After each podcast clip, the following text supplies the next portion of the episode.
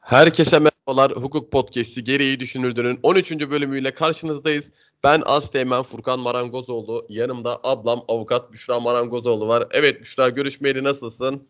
Teşekkür ederim Furkan'cığım. İyi olmaya çalışıyoruz. Asteğmenlik eklenince avukatlığın düştü mü? Artık kendini Asteğmen olarak tanıttığına göre. Aktif olarak avukatlık yapamadığım için, yapmam yasak olduğu için. O zaman tahmin ee, edin podcast'i bu bölümde kim anlatıyor sadece? Başkanım, başkanım şeklinde. Sürekli. Tabii ki benim de yine her rütbeli gibi her konu hakkında bir fikrim var.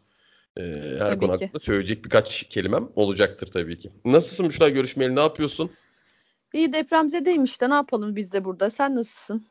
Ee, iyiyim ben de. Bu arada e, depremden dolayı öncelikle sana e, daha sonrasında tüm İzmir halkına geçmiş olsun dileklerimi iletmek istiyorum.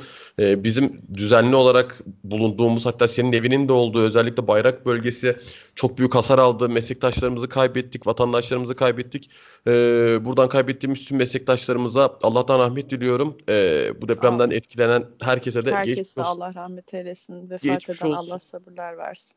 Tabii geçmiş olsun dileklerimi iletiyorum. Umarım bir daha e, böyle bir şeyi dünyanın hiçbir yerinde kimse yaşamaz.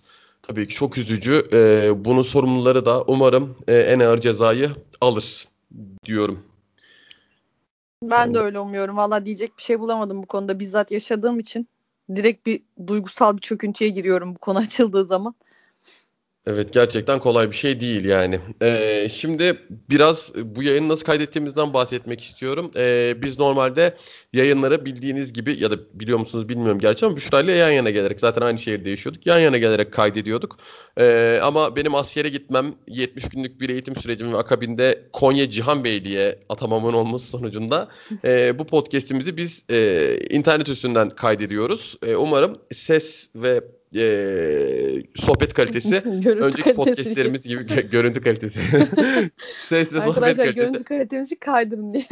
önceki e, podcastlere yakın olur diye temenni ediyoruz. Evet şimdi bugün konumuza geçelim. Biz bugün e, tutukluluk konuşmaya karar verdik. E, tutukluluk nedir? Tutuklama hangi durumlarda e, başvurulacak bir tedbirdir? E, bunu konuşacağız gündemdeki meseleleri de göz önüne aldığımızda. Evet, evet aslında her zaman bunu gibi. E, şunu söyleyeyim önce. E, bunu biz uzun süredir konuşmayı düşünüyoruz aslında. Sürekli bir tutukluluk konuşalım, konuşalım, konuşalım diyoruz ama maşallah ülke gündemi asla bizi boş bırakmadığı için hep öncelikli bir konumuz vardı. Hep öncelikli bir konumuz vardı. Bu kez artık buna sıra geldiği için mutluyum açıkçası. Evet, evet. şimdi e, şey söylemek istiyorum ben de. E, bu süreçte tabii ki son zamanlarda da gündeme gelen kamuya yansıyan e, olaylardan sonra artık bunu konuşmamız bizim zaruri hale geldi. E, evet Büşra nedir tutukluluk? E, açıklayarak başlayalım istersen. E, tutuklama ceza muhakemesi kanunumuzda düzenlenen bir koruma tedbiri aslında. E, delillerin korunması, şüpheli veya sanığın kaçmasını önleme vesaire gibi nedenlerle geçici olarak başvurulan önlem niteliğinde bir e, koruma tedbiri dediğim gibi. Aslında yani biz pek öyle uygulamasak da şu an e, aslında geçici bir tedbir. Şimdi e, CMK'dan bahsettin, ceza muhakemesi kanunu dedin. Ee, evet. Biz hep TCK'dan, Türk Ceza Kanunu'ndan bahsediyorduk. Bu ceza muhakemesi kanunu neyi düzenliyor? Bir önce onu sorayım sana. Ceza muhakemesi kanunu, şimdi şöyle Türk Ceza Kanunumuz bizim e, suç teşkil eden eylemlere verilecek cezaları düzenliyor. Ceza muhakemesi kanunu da e, ceza yargılaması yapılırken hangi usullerin uygulanacağını düzen, düzenleyen bir kanun. Aslında usul kanunu yani. Önceki haliyle cumuk diye aslında bilinen genellikle. Şu an artık e, birkaç 10 sene 15 15 seneyi falan geçti galiba. E, CMK olarak ceza muhakemesi kanunu olarak uyguladığımız bir kanunumuz, usul kanunu. Hmm, peki şimdi tutuklamayı açıklarken sen bunun bir e, koruma tedbiri olduğundan bahsettin ve geçici olarak başvurulan şeklinde bir ifade kullandın. Peki buna kim başvuruyor? Bunun kararını kim veriyor? E, bir tutukluluk kararı, tutuklama kararı nasıl çıkıyor? E, bundan söz edebilir misin biraz? Tabii şimdi şöyle bunun geçici olduğunu özellikle vurgulamak istedim. Çünkü tutukluluk bir cezalandırma yöntemi değildir aslında. Yani bir şahsın e, gerçekleştirmiş olduğu suç teşkil ettiği suç teşkil eden bir eylemi e, gerçekleştirdikten sonra şüpheli olan kimse bunun kimin yaptığı düşünülüyorsa bu kanıtlanana kadar bir takım koşullara bağlı olarak bu insanı alıkoyuyoruz aslında. Yapılması amaçlanan şey bu. Yani bu bir cezalandırma yöntemi, bir hapse atma, bir işte e, hüküm giydirme yöntemi ya da sen kesinlikle suçlusun demek değildir aslında. Bunun geçici olmasının sebebi ve tedbir olmasının sebebi budur. E, bu da çok istisnai olarak yine C CMK'nın Ceza Muhakemesi Kanunu'nun 100. maddesinde düzenleniyor. E, şöyle şeyler var yani soruşturma ve kovuşturma aşamasında hem soruşturma aşamasında verilebiliyor bu karar hem de mahkeme sürerken anlaşılabilecek şekilde mahkemesi yargılaması sürerken verilebilecek bir karar her aşamada verilebilecek bir karar ve hakim tarafından verilmesi gerekiyor. Yani soruşturma aşamasında savcı talep ediyor e, kovuşturma aşamasında hakim kendiliğinden bu kararı verebiliyor. Yine tabii ki eğer savcı olan mahkemelerden bir tanesi ise gerçi hepsinde savcı var artık asliye cezalarda da var. Savcıdan talep alınıyor konuyla alakalı. E, talebe bağlı olarak ya da talepten bağımsız olarak tamamen hakimin kendi kanaatiyle verdiği bir karardır bu. E, bunun koşulları dedin galiba. Evet koşulları ee, peki nasıl düzenlenmiş? Yani benim tutuklanmam için e, işlediğim iddia edilen bir suçta neler yapmış olmam lazım? Benim kişiliğimin nasıl olması lazım? Ya da benimle alakalı ne gibi şüpheler bulunması lazım? Ben bunu merak şöyle, ediyorum. Şöyle şimdi ilk başta kuvvetli bir şüphenin bulunması gerekiyor. Ee, bir şüphenin varlığı olacak. Bu şüphe tutuklanmaya yeter ölçüde olacak. Yani büyük ihtimalle bu suçu senin işlemiş olman e, araştırılıyor, bekleniyor. E, bunun haricinde senin kaçma şüphenin olması gerekiyor. Yani biz seni tutuklamazsak ülkeyi terk etmen, izini kaybettirmen olası ve muhtemel olması gerekiyor. E, onun dışında iki yıldan üst sınırı iki yıldan fazla olması gerekiyor suçların tutuklanabilmen için. Ayrıca e, yargılamayı etkileyecek ölçüde bir eylem gerçekleştirme ihtimalinin olması gerekiyor. Şu şekilde tanıkları ya da karşı tarafı ya da yargılamaya iştirak edecek, yargılamaya yarar sağlayacak herhangi birini senin etkileyerek baskı, tehdit ya da başka bir şekilde e, ifadesini değiştirmen, ko- soruşturma ya da kovuşturmanın yönünü değiştirme ihtimalinin olması gerekiyor. Ee, onun ya da delil karartma neler? şüphemin olması gerekiyor Tabii, en basitinden. Işte, evet evet delilleri karartma şüphenin olması gerekiyor. Yani e, bu tarz zaten kanunda sayılı olan e, şeylerin varlığı gerekiyor. Hallerin varlığı gerekiyor. E şimdi peki şeyi soracağım. Ben her suç işlediğimde e, benim illa tutuklanmam mı gerekiyor? Benim hakkımda başka bir tedbiri hükmedemez mi mahkeme? Ben her seferinde tutuklanamıyorum. Çünkü kamuya yansıyan davaların neredeyse çoğunda e, Twitter'da da gördüğümüz kadarıyla tutuklama konusunda bir istek oluşuyor bireylerde, vatandaşlarda. Evet benim yani haklı zaman... olarak. Hı hı. Hı hı her zaman tutuklanmam mı gerekiyor yani? Ben sürekli e, her suç işlediğim zaman tutuklanmam mı gerekiyor illa? Hayır Başka aslında tutukluluk hayır tutukluluk aslında e, kural olarak sadece çok gerekli olduğu en son başvurulabilecek bir tedbir. Yani ben diğer adli kontrol hükümleri, adli kontrol e, şeyleri var zaten, yöntemleri var. İmza atmak, denetim işte diye bilinen imzaya gidebiliyorsun ya da ev hapsi diye yeni bir yöntem düzenlendi şu an. O uygulanabiliyor. Veya yurt dışına çıkış yasağı konulabiliyor hani bu tarz diğer adli kontrollerin yetersiz olacağı düşünülürse eğer ve işlediğin suç eğer bunu gerektirir nitelikte ağırlıkta bir suçsa tutuklanmana karar verilebiliyor. Yine de kesinlikle tutuklanman e, gerekmiyor. Böyle bir şart e, koşulan bir suç yok kesinlikle tutuklanır diye. Ama şöyle bir durum var. Kanunda sayılan bazı katalog suç dediğimiz suçlar var. Eğer bunlardan bir tanesi işlenmiş olursa tutukluluğa yeter e, şey varsayılıyor. Tutukluluk e, işte öncelikli olarak bunlardan birini işlediyse tutuklayabilirsin, daha rahat tutuklayabilirsin gibi bir anlam çıkarılıyor. Bunlar da zaten kanunda sayılı halde bulunuyor. Bunlardan bir tanesi varsa tutuklama nedeni varsayılabiliyor ama sayılabilir şeklinde. Yine de tabii ki kesinlikle bunlardan birini işlediyse hadi tutukla bu adamı kesin diye bir şey yok. Ya şimdi katalog suç bahsi geçmişken tabii ki hepsini sayıp dinleyicilerimizi sıkmak istemiyorum ama örneğin cinsel saldırı, çocukların cinsel istismarı, e, yağma, uyuşturucu veya uyarıcı madde imal ve ticareti gibi suçlar kanunda sayılıyor ki katalog suçları zaten bahsettiğimiz ceza muhakemesi kanununun e, 100. maddesinde e, bulabilirsiniz zaten. Bunu Tabii sayarak... terör suçları vesaire hani iyi kötü o bunu mu yapmış dediğimiz suçlar aslında e, katalog suçlar dediğimiz suçlar. Aynen öyle. Bunları zaten dediğim gibi CMK'dan da ulaşabilirsiniz. Şimdi e, şeyi sormak istiyorum ben sana. Başta bir cezalandırma e, yöntemi değildir dedin. Yani hükümlülükle tutukluluk aslında farklı şeyler. Tutukluluk evet. bir koruma tedbiridir dedin yalnızca. Şimdi evet. bu noktada şunu sormak istiyorum. Madem ki tutukluluk bir ceza infazı aracı değil, bir ceza da değil. O zaman e, tutuklamayla ben neyi amaçlıyorum? Bir insanı tutuklayarak ben neyi amaçlıyorum? Yani tutukluluğun amacı ne aslında? Temelde? Şöyle aslında iki temel amacı var tutuklamanın. Bir tanesi delillerin korunmasını sağlamak, bir tanesi de şüpheli veya sanığın kaçmasını önlemek. Ee, yani delillerin korunmasını sağlamak az önce bahsettiğimiz gibi delilleri karartma ya da işte ortadan kaldırma veya tanı işte müştekiyi, yakınlarını vesaireyi engelleme, ifadesini değiştirmeye çalışma tarzında e, bir takım eylemlere girişme diye.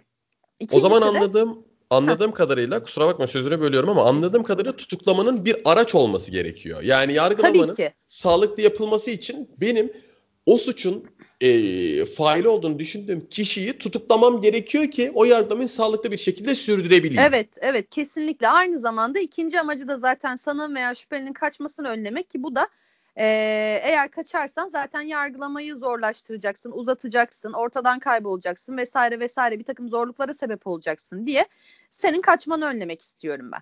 O zaman İkincisi ee, de bu. Hem araç olması gerekiyor hem ölçülü olması gerekiyor bu noktada. tam onu diyecektim ben de. Ölçülü olması gerekiyor. Yani suç bazında e, işlenen suç bazında benim bu kişiye e, hükmettiğim koruma tedbirinin ölçülü olması ve tutukluluğun da tam o ölçülüğe uyması gerekiyor. Evet. Değil mi?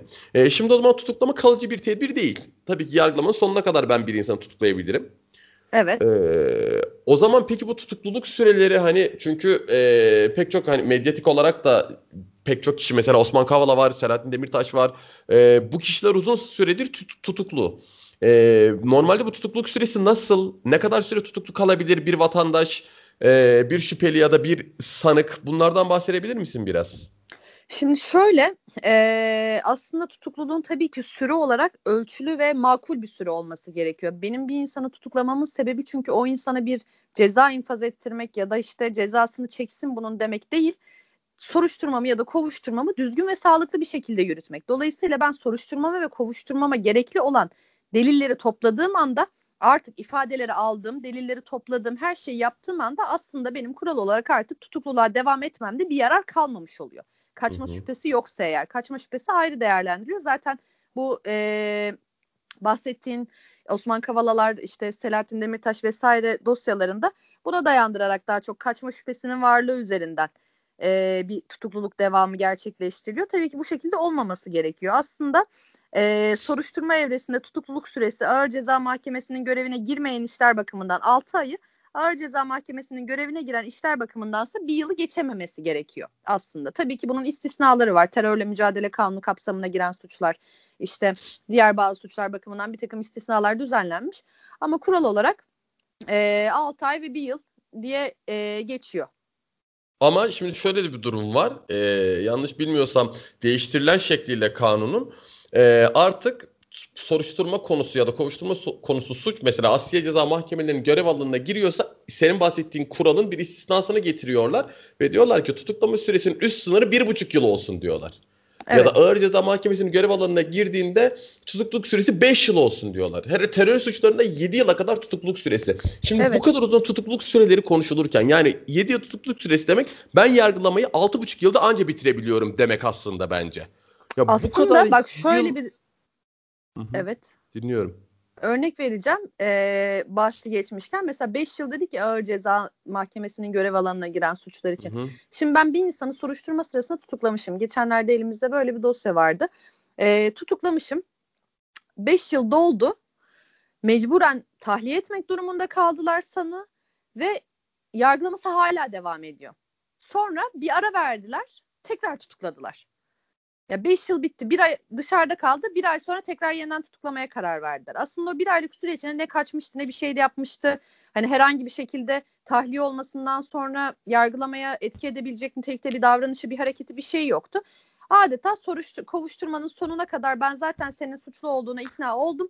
O yüzden de sen cezanı infaz etmeye devam et. Nasılsa ceza alacaksın bu doğrudan düşer mantığıyla tutukluluğunu devam ettirdiler. Yargılama bitene kadar tekrar tutuklu kalacak. 5 senesi yeniden başladı mesela.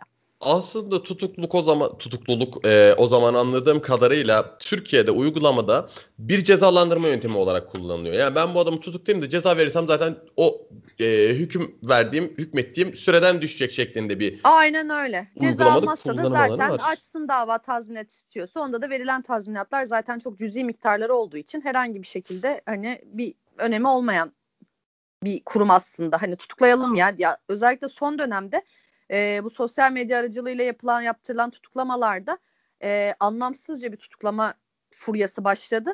Bunun da sebebi kamu vicdanını rahatlatmak aslında ama tutuklama aslında böyle bir tedbir olarak kullanılmamalı zaten yani. yani kamu hatta vicdanı hukukun... rahatlatma görevi yok o tutuklamanın.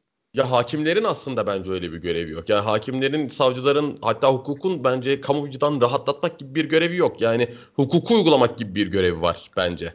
Yani kamu vicdanı yerine gelecek diye tutukluk koşulları oluşmamışken bir kişiyi tutuklamak bence zaten hakkaniyete aykırı oluyor. Evet, yani amaca ters oluyor. Yani bir tarafta böyle bir durum oluyor. Tutuklama sebebi yokken ve aslında bir suçun bile tanımı yokken çoğu zaman işlediği yaptığı eylem suç olarak tanımlı bir eylem değilken bile tutuklama kararı verilirken bir yanda delilleri olan, yeterli şüphesi olan vesairesi olan bir insana tutuklama kararı verilmediği de oluyor. Yani Aleyna aslında Çakır dosyasında olduğu gibi. Ya aslında e, kim dosyasında dedin? Aleyna Çakır. Evet doğru. E, şeyden bahsetmek istiyorum ben. Mesela nasıl ki biz serbest kalması gerekirken serbest bırakılmayan insanları tepki gösteriyorsak aslında tutuklanmaması gerekirken ve kamu vicdanı e, tutuklanması yönünde bir kanaat getirmişken tutuklanan insanlara da bizim tepki göstermemiz gerekiyor. Yani bana biraz evet e, amiyane tabirle riyakarca gibi geliyor. Çünkü serbest bırakılması gereken adam serbest kalsın diyoruz ama tutuklanmaması gereken adam tutuklansın istiyoruz. O zaman hani yani bu ne perhiz bu ne lahana turşusu demeden geçmek biraz bana mantıksız geliyor. Böyle atasözleriyle, deyimlerle falan neşelendiriyorum tabii. ben rütbeli olduğum için. Şimdi, Bir anda 35 yaşına gelmişsin. Şimdi e, tutukluluğun ben hangi koşullarda uygulanacağının anlaşıldığını düşünüyorum. Çünkü zaten aslında tutukluluk çok açık bir tedbir. Yani kanun açıp baktığınız zaman sonrasında hakim koltuğuna oturduğunuzda dosyaya bakıp şunu söyleyebilirsiniz. Ha tamam bu adamı tutuklamam gerekiyor ya da ha tamam bu adamı tutuklamamam gerekiyor. Bunu söyleyebilirsiniz. Ama ne yazık ki Türkiye'deki uygulamada bu iş böyle olmuyor. Tutukluluk bir ceza olarak görülüyor. Cezanın infazı olarak görülüyor. Şimdi ee, biraz da güncel olaylardan bahsetmek istiyorum ben bu noktada. Öncelikle e, Sayın Adalet Bakanımız Abdülhamit Gül. Sen de belki görmüşsündür, denk gelmişsindir. Hı hı. Geçtiğimiz günlerde ceza hukukunda alternatif çözüm yolları adlı bir sempozyuma katıldı. Ve o sempozyumda dedi ki asıl olan tutuksuz yargılamadır. Tutukluluk istisnadır dedi. Yani deliller toplanmış, kaçma şüphesi yok, yeri yurdu belli, seneler geçmiş, hadi tutuklayalım gibi bir anlayışın olmaması gerekir dedi. Hakimlerin işte kamuoyuna, kamuoyunun vicdanına değil anayasaya, kanunlara göre karar vermesi gerekir ve bizim de beklentimiz budur dedi. Şimdi bu noktada tabii Adalet Bakanı yapınca bu açıklamayı ve mevcut uygulamayı da bilin yani bu açıklama bana aslında çok mantıklı gelmiyor. Çünkü şu an tutuklama bildiğin keyfi. Yani evet. tutuklamalar keyfi oluyor. Tutuk incelemeleri formaliteden yapılıyor. Yani işte seninle aramızda konuşuyorduk. Bizim işte sorgu esnasında tutuklanan bir müvekkilin e, ilk celseye kadar davası açılıp mahkemeye çıkana kadar serbest kalmayacağını ikimiz de bilip ona rağmen e, kaç kere tutuk incelemesine gittiğimiz biliniyor mesela. Yani bunu Adalet Bakanı olarak söylemesi bana açıkçası biraz garip geldi. Sen ne düşünüyorsun bu konuda? Yani aslında Adalet Bakanı olarak söylemesi gereken şey söylediği şey çok doğru söylüyor. Hepimizin beklentisi bu. Ama yani beklentiyi uygulatmayan zaten hani olması gerekeni yaptırmayan bu insanlar olduğu için böyle çıkıp konuşması bana artık dalga geçiyor hissi veriyor ya. Yani hani HSK'nın yani... başındaki biri olarak hani böyle ya bak böyle karar vermeyin deyip sonrasında yani şeyi Osman Kavala'nın evraklarını istemesi, hakimlerin savcının ismini istemiş ya onu ne diyorsun? Ee, onunla ilgili de açıklama yapılmış şeyden yine HSK'dan. HSK diye bahsettiğimiz bu arada Hakimler Savcılar Kurulu eski adıyla HSYK e, açıklama yapılmış demişler ki bu terfi ve atama işlemlerinde rutin olarak istediğimiz evraklardan bir tanesi. Hiç kimse farklı bir anlam çıkartmasın demiş. Hmm. E, ama şöyle bir şey var şimdi Kavala'nın da e, hatırlar belki dinleyicilerimiz, dikkatli dinleyicilerimiz yine bir ara bahsetmiştik biz Kavala'dan. Galiba bir 10 yıl podcastinde bahsetmiştik.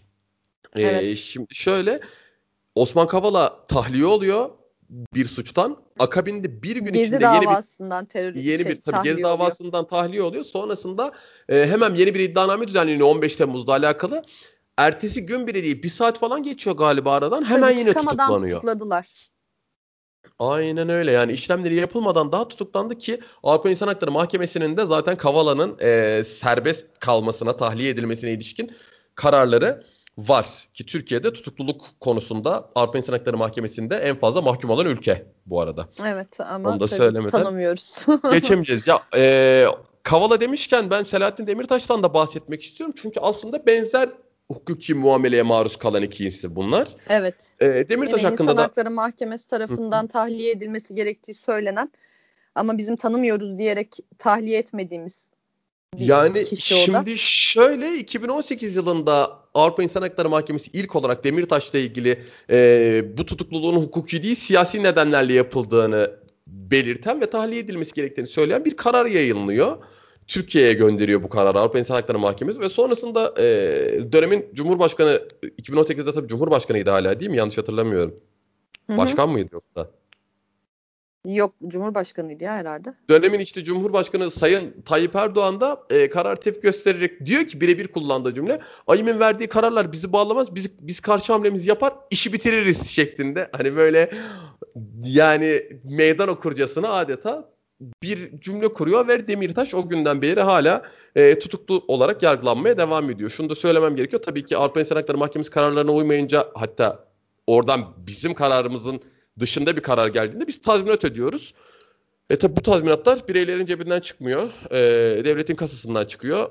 Yani kulüp yöneticiliğiyle benzer şeyler. Devletin kasasından çıkıyor, kulüplerin kasasından çıkıyor. Nasıl serbestçe transfer yapıyorsak biz rahatlıkla e, devletimiz, ülkemiz e, şey yaptığında da mahkum edildiğinde de e, aman benim cebimden çıkmıyor Parası nasıl neyse öderiz canım. veririz.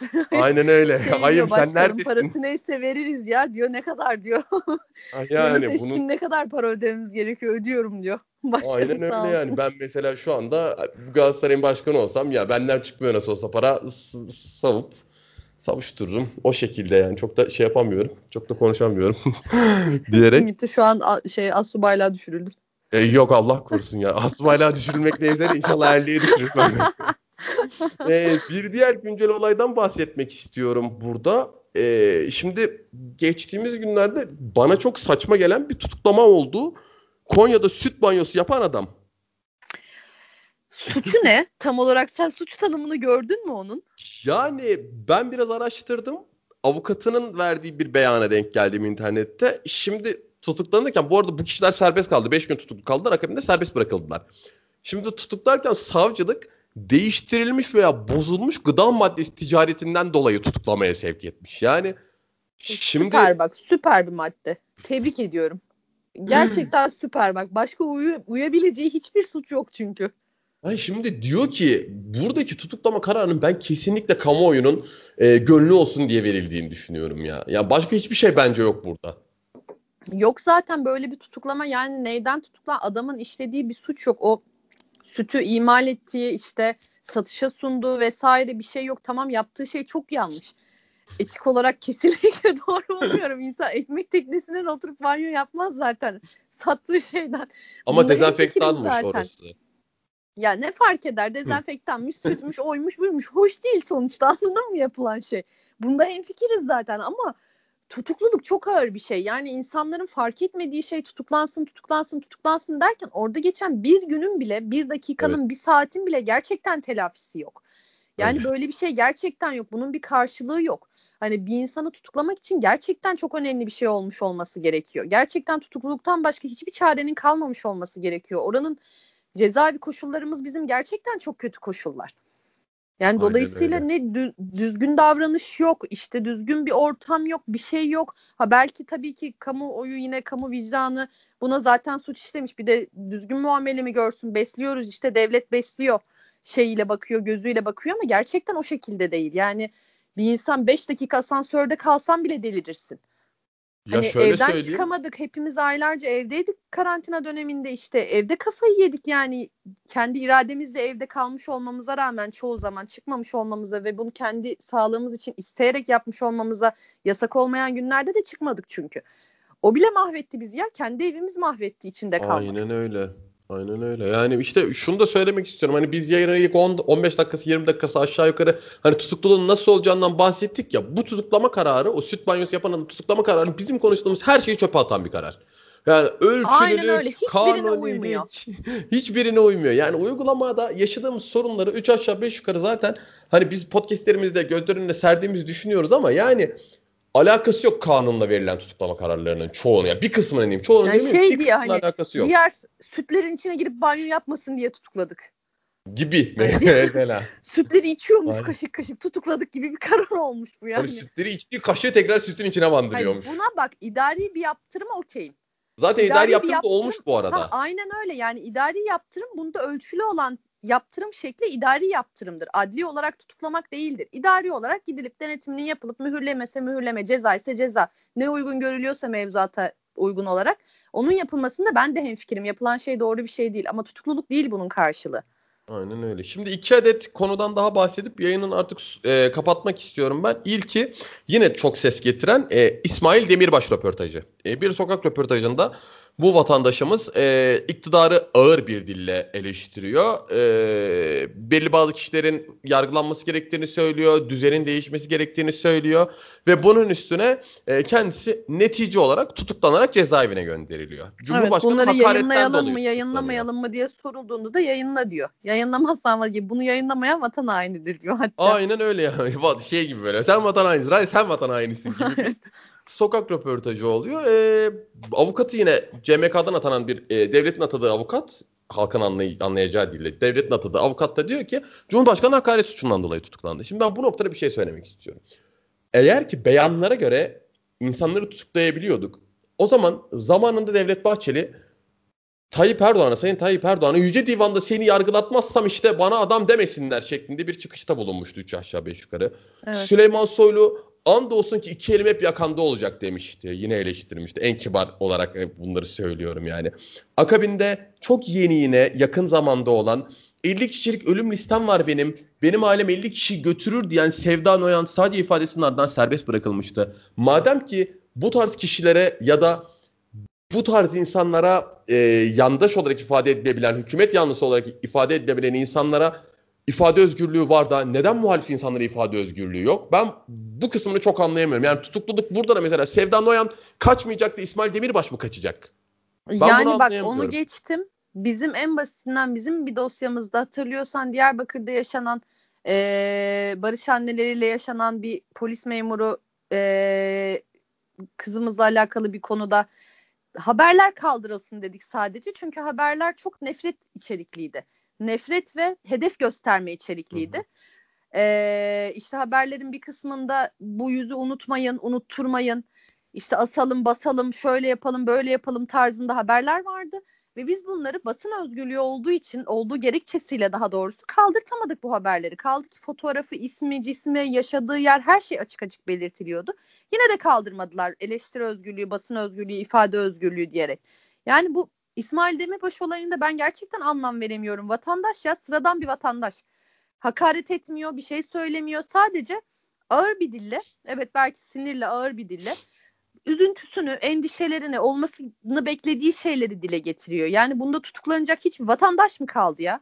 Yani Bu arada ben e, şunu söyleyeyim. Ben üslup olarak konuşmasını doğru bulmuyorum aslında temelde. Ama tutuklanmaması gerektiğini düşünüyorum ben de. Yani bence üslup olarak doğru bir üslup kullanmıyor orada eleştirmek için. Eleştirel anlamda doğru bir üslup değil bence kullandığı üslup. Ama tutukluluk olmaması lazım. Yani bu adamın yargılanmaması lazım herhangi bir şekilde. Yargılansa bile tutukluluk olmaması lazım. Ya kimlere kimlere yurt dışına çıkış yasağı veriyorlar ve serbest bırakıyorlar. Ya kimini tutuklamıyorlar bile. Yani en basitinden sosyal medyada belki dikkatini çekmiştir. Burak Uğraş diye bir e, küçük kardeşimiz vardı. Rixos Otel'de hayatını kaybeden. Ya 9 yıl boyunca süren, üstü kapatılmaya çalışılan bir davadan bahsediliyor ve onun, o suçun failleri e, mağdurlar tarafından, e, Burak Uğraş'ın babası tarafından belli olduğu iddia ediliyor. Ben de onun söylemiyle konuşuyorum. Belliyken neredeyse o insanlar tutuklanmıyor ve yurt ve yurt dışına, dışına çıkıyorlar. gidiyorlar. Aynen yurt dışına kaçıyorlar ama burada yurt dışına çıkma ihtimali olmayan birini sen tutukluyorsun. Yani o zaman ona gücünüz yetsin de onu Ki tutuklayın. zaten Cumhurbaşkanı'na hakaret suçu e, netice ceza olarak zaten ağır bir cezası olmadığı için aslında tutuklamaya yani Cumhurbaşkanı'na hakaret olsa bile tutuklamaya elverişli bir suç değil. Yani hakaret suçu baktığında temelde evet Cumhurbaşkanı'na hakaret olduğu için ayrı bir şekilde düzenlenip ayrı bir şekilde cezalandırılıyor. Ama neticeten baktığında bu bir hakaret suçu. Şimdi Evet. hakaretten tutuklanan kimse gördünüz mü ya hayatınız boyunca? Ceza Ya yok ki öyle bile bir yani insan. ceza Ha biz hakaret suçuyla gel adli para cezası alırsın deyip geçiyoruz yani çoğu zaman çok ağır bir durum değilse bir şey değilse böyle Tabii rutin siz yine de hakaret standart etmeyin. hakaretler varsa bir şey varsa Hani bunun cezası hakaretler. belli çünkü standart hakaretler. hani belli başlı hakaretler. Çok yaratıcı değilsen eğer ne kadar hakaret edebilirsin zaten yani.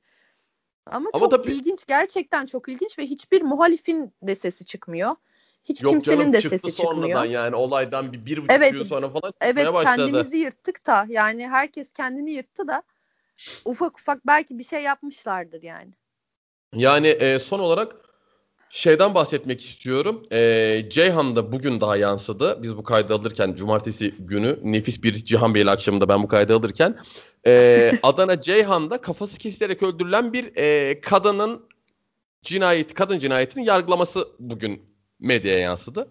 Şimdi bu olayda iki adet sanık var. E, bu sanıklar öldürme suçundan, kasten öldürme suçundan müebbet hapis cezasına çarptırılıyor. Hırsızlıktan 6 yıl 3 ay alıyorlar. Konut dokunulmazlığını ihlalden de 1 yıl 8 ay hapis cezası alıyor. Yani bu şu demek en basitinden. Bu kadını, Kudret ismindeki kadını öldüren kişiler sanıklar. Bu kesin zaten müebbet hapis cezası vermiş. Evet. Şimdi müebbet hapis cezası da işte toplumda işte ömür boyu olarak adlandırılan aslında 24 yıl olan bir hapis cezası.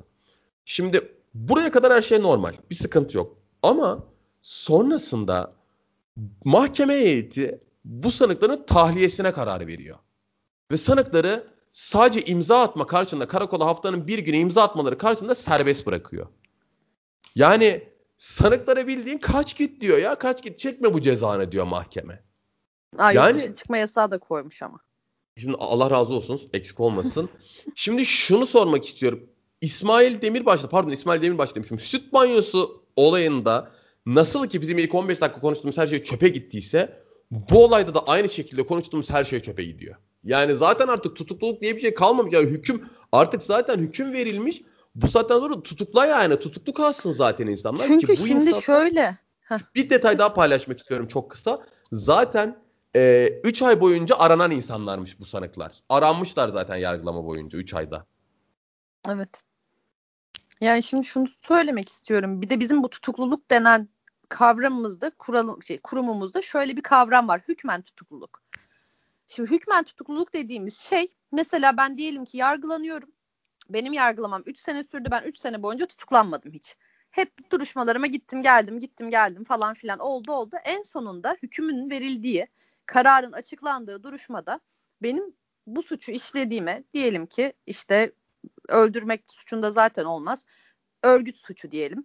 Uyuşturucu imal ticareti suçu diyelim. Ben bunlarda son celseye girdiğimde, son duruşmaya girdiğimde artık karar verileceğinde mahkeme bana şunu diyebiliyor.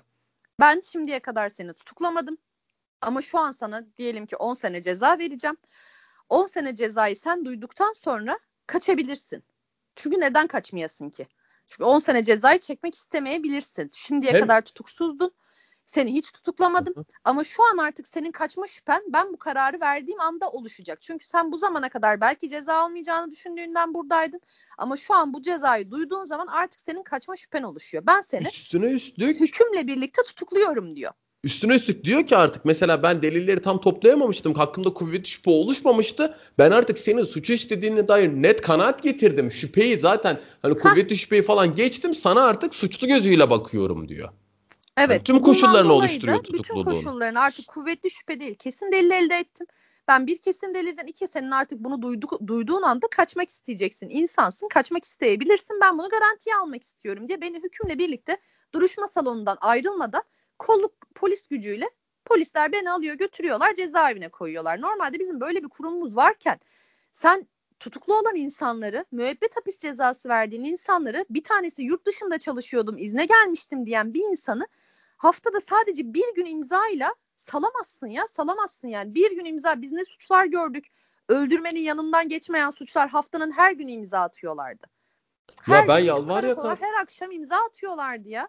Ya ev hapsi işte benim bir ortak bir müvekkilimiz bana işte CMK'dan öyle. gelen. Ya yalvardım yakardım adama. Ya gittim savcısıyla görüştüm hakimiyle görüştüm de adamı ya imzaya çeviremedim ya. Bu nasıl tahliye oluyor da benim müvekkilim o zaman yani e, hukukta sen birliği sağlamıyorsun ki yani uygulamada sen tutukluluğu. Evet yani ev hapsi bile değil ya ev hapsi bile değil. Ki ev evet. hapsinde de gene kelepçe melepçe hani bir 100 metre 200 metre dışarı çıkabiliyor bir şey yapabiliyor yani. Ya yani sen işte tutukluluğu bu denli sallapati uyguluyorken, tutukluluğu bu denli keyfi uyguluyorken çıkıp da HSK'nın başındaki adam olarak, Adalet Bakanı olarak işte böyle böyle uygulaması gerekiyor diyemezsin. Bunu denetlemesi gereken zaten sensin ya. Ya zaten sensin bunu denetlemesi gereken. Ama tabii ki işte her podcast'te olduğu gibi e, burada da vardığım benim sonuç şu. Ya hiçbir şey zaten aslında biz hep söylüyoruz. Hani kanunlar yeterli. Kanunlar bence çok açıklayıcı ve çok yeterli. Cezalar da çok yeterli. Ama uygulayıcılarda bir problem yaşıyoruz. Avukatlardan tutun da hakimlere, savcılara, yani en şundan emin kadar. değiliz tabii. Ben kendi adıma emin değilim. Kanunlar belki de yetersizdir. Ama o kadar zaten elimizdeki bile uygulanmıyor ki. Biz bu kanun yeterli mi yetersiz mi görebileceğimiz bir ortam yok. Elimizdekini uygulasak belki bakacağız diyeceğiz ki Aa, şurası şöyle olsa daha iyi olurmuş. Ama zaten Aynen eldeki öyle. bile uygulanmıyor doğru düzgün. Ya çok Aynen nadir öyle. ya çok nadir. Gerçekten bir insan hani 10 senedir bu işin içindeyim. Böyle uygulayan hakim görünce bir, mutlu olur mu bir insan ya? Tek tük yani. Ya Ha, takdir normalde artık olması hani gereken şey hani uygulamayanı görünce aa burada da bu varmış bak buradaki şu yapıyormuş demek. Biz artık iyi görünce birbirimize söylüyoruz. Bak şuranın hakimi çok iyi. Bu, bu savcı çok iyiymiş. Gerçekten uyguluyor kanunu ya diye birbirimize bunu söylüyoruz. Gerçekten çok çok üzücü ve çok acı bir durum. Yani hukukun geldiği bu adaletin geldiği bu durum ülkemizdeki ya benim gerçekten canımı sıkıyor ve beni gerçekten çok üzüyor. Yani nasıl olacak bu iş? Nasıl düzelecek? Yani balık baştan kokuyor diyorlar. Harbiden de doğru bir söz. Yani gerçekten söylenecek söz yok. Yine bir atasözü bir deyim. Hani ben Sen bugün yapmadan ben 15 bunları dakika mı alarm düşünüyorsun yalnız kal- Evde böyle tek başıma oturup oturup 15 dakika bir atasözü işte şey işleyen demir ışıldar diyorum böyle devam ediyorum. Ee, Zaman şimdi- yiyince podcast süresini belirleyebiliyoruz böylelikle alarm gibi çaldığın için. Bu podcast kaydettiğimiz en uzun podcast oldu bu arada. Ee, herkesin bilgisi olacak 40 dakikaya yaklaştı. Herkesin bilgisi mi olsun? Herkes, herkes akıllı o ya. Herkes ayağını denk alsın. Tekmil veriyorum anladığım kadarıyla. Hani Cihan Bey'le kaydettiğimiz podcast yaklaşık 37 dakika ulaşmıştır arz ederim. şeklinde. Demek ki senin şeyde olman gerekiyormuş şehir dışında başka bir yerde. Evet, konuşasının gelmesi gerekiyormuş. için, evet rahat rahat konuşabilmen için dürtemiyorum tabii yanından şu an. Rahatlıkla konuşabiliyorsun o yüzden. Aşk E, olsun şimdi ya. Yayını kapatmadan önce şunu söylemek istiyorum. Zaten içinde ben azıcık bahsettim ama bir Burak Uğraş cinayeti var. E, Rixos Otel'de işlenen. O cinayetin ben aydınlatılmasını diliyorum. Artık aydınlatılmasını talep ediyorum. Bir ailenin çöküşü, küçük bir çocuğun öldürülmesi ve e, sırf devlet büyüklerine yakın diye bu olayın failleri devlet büyüklerine yakın diye üstü örtülen bir olay var. E, ben bu olayın en kısa sürede aydınlatılmasını ve faillerine gereken cezayı almalarını istiyorum. Tutukluluk tedbirinin Burak Uğraş cinayetinin failleri için ölçülü ve yerinde bir şekilde kullanılıp bu kişilerin öncelikle tutuklanıp sonraları, sonrasında da e, hükümle birlikte e, hükümlü olarak cezaevinde uzun süreler kalmalarını temenni ediyorum. Çünkü kimsenin elini kolunu sallaya sallaya gezmesini artık suç işledikten sonra sindirebilecek bir yapıda değilim. E, hiçbirimiz zaten artık yani canımıza tak etti muhtemelen bu tarz şeyler. O yüzden ben e, biraz da hani biz dinleyen insanlar eğer bilmiyorlarsa araştırmalarını da öneriyorum Burak Uğraş cinayetine. Masum bir yavrucağımızın genç yaşta hayatını kaybetmesi ve bir ailenin perişan olmasını net bir şekilde adaletsizlik sonucunda göz önüne seren bir olay. Ee, benim söyleyeceklerim bu kadar. Var mı şuraya eklemek istediğim bir şey? Gerçekten çok üzgünüm. Bütün olanlar için, bütün haksız tutuklananlar için, bütün hak, haksız olup da dışarıda gezenler için. Gerçekten söylenecek artık hiçbir şey yok. Böyle konuşuyoruz konuşuyoruz ama elimizden hiçbir şey gelmiyor. Yani insanların artık öyle bir noktaya geldik ki insanların yakınları tutukluysa bize gelip ya tanıdık biri yok mu diye sordukları bir dönem. Aynen hani öyle. neyden tutuklu olduğu önemli değil. Haklı da olsa haksız da olsa önce tanıdık biri var mı yok mu bunu soruyorlar. Bu şekilde işlediğini düşünüyorlar sistemin. Haksız da değiller. Çoğunlukla böyle. Tabii ki nitelikli e, vicdanlı hakimlerimi, savcılarımı tenzih Tenzih ederim ediyorum. bu şeyden cümleden ama gerçekten çok kötü bir durumdayız. Benim söyleyecek hiçbir şeyim yok ya. Bir kadın cinayetleri artık son bulsun. Her gün 4-5 tane kadınımızı kaybediyoruz. Sürekli, Sürekli, bahsediyoruz sürekli. zaten. Sürekli evet ya her yine bu podcast'te neredeyse. bir eklemek istedim. Çünkü bunu Aynen bitmiyor. Bitecek bir şey değil Gibi de galiba. durmuyor.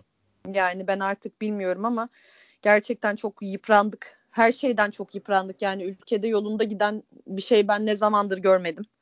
Mutlu olan, hayatı çok yolunda olan ve hiçbir şeyden şikayet etmeyen birini hiç görmedim. Uzun süredir.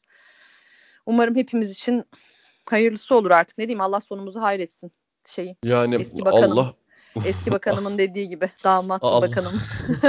Allah sonumuzu hayretsin gerçekten. Ben de e, askerliğimin bitişini Instagram'dan ilan edeceğim ve görevden affımı isteyeceğim. Yaklaşık Ağustos ayında görevden affımı isteyerek e, avukatlığa geri döneceğim kısmetse. E, Sen dön de ben de görevden affımı isteyerek tatile çıkacağım ya. E, Sen çünkü bu bir yılda biraz zorlanacaksın anladığım kadarıyla. Ee, bizi dinlediğiniz için çok teşekkür ederiz. Bize 40 dakika tahammül ettiyseniz eğer çok teşekkür ederiz buraya kadar dinlediyseniz. Bir süredir görüşememiştik. Ben açıkçası podcast kaydetmeyi, bir yayın kaydetmeyi çok özlemişim. Ee, hukuki bir şeyler konuşmayı çok özlemişim. Çünkü yani e, Ağlama, tekmil tamam, vermekten ağlama. biraz yoruldum sürekli. Ağaca selam duruyordum en son.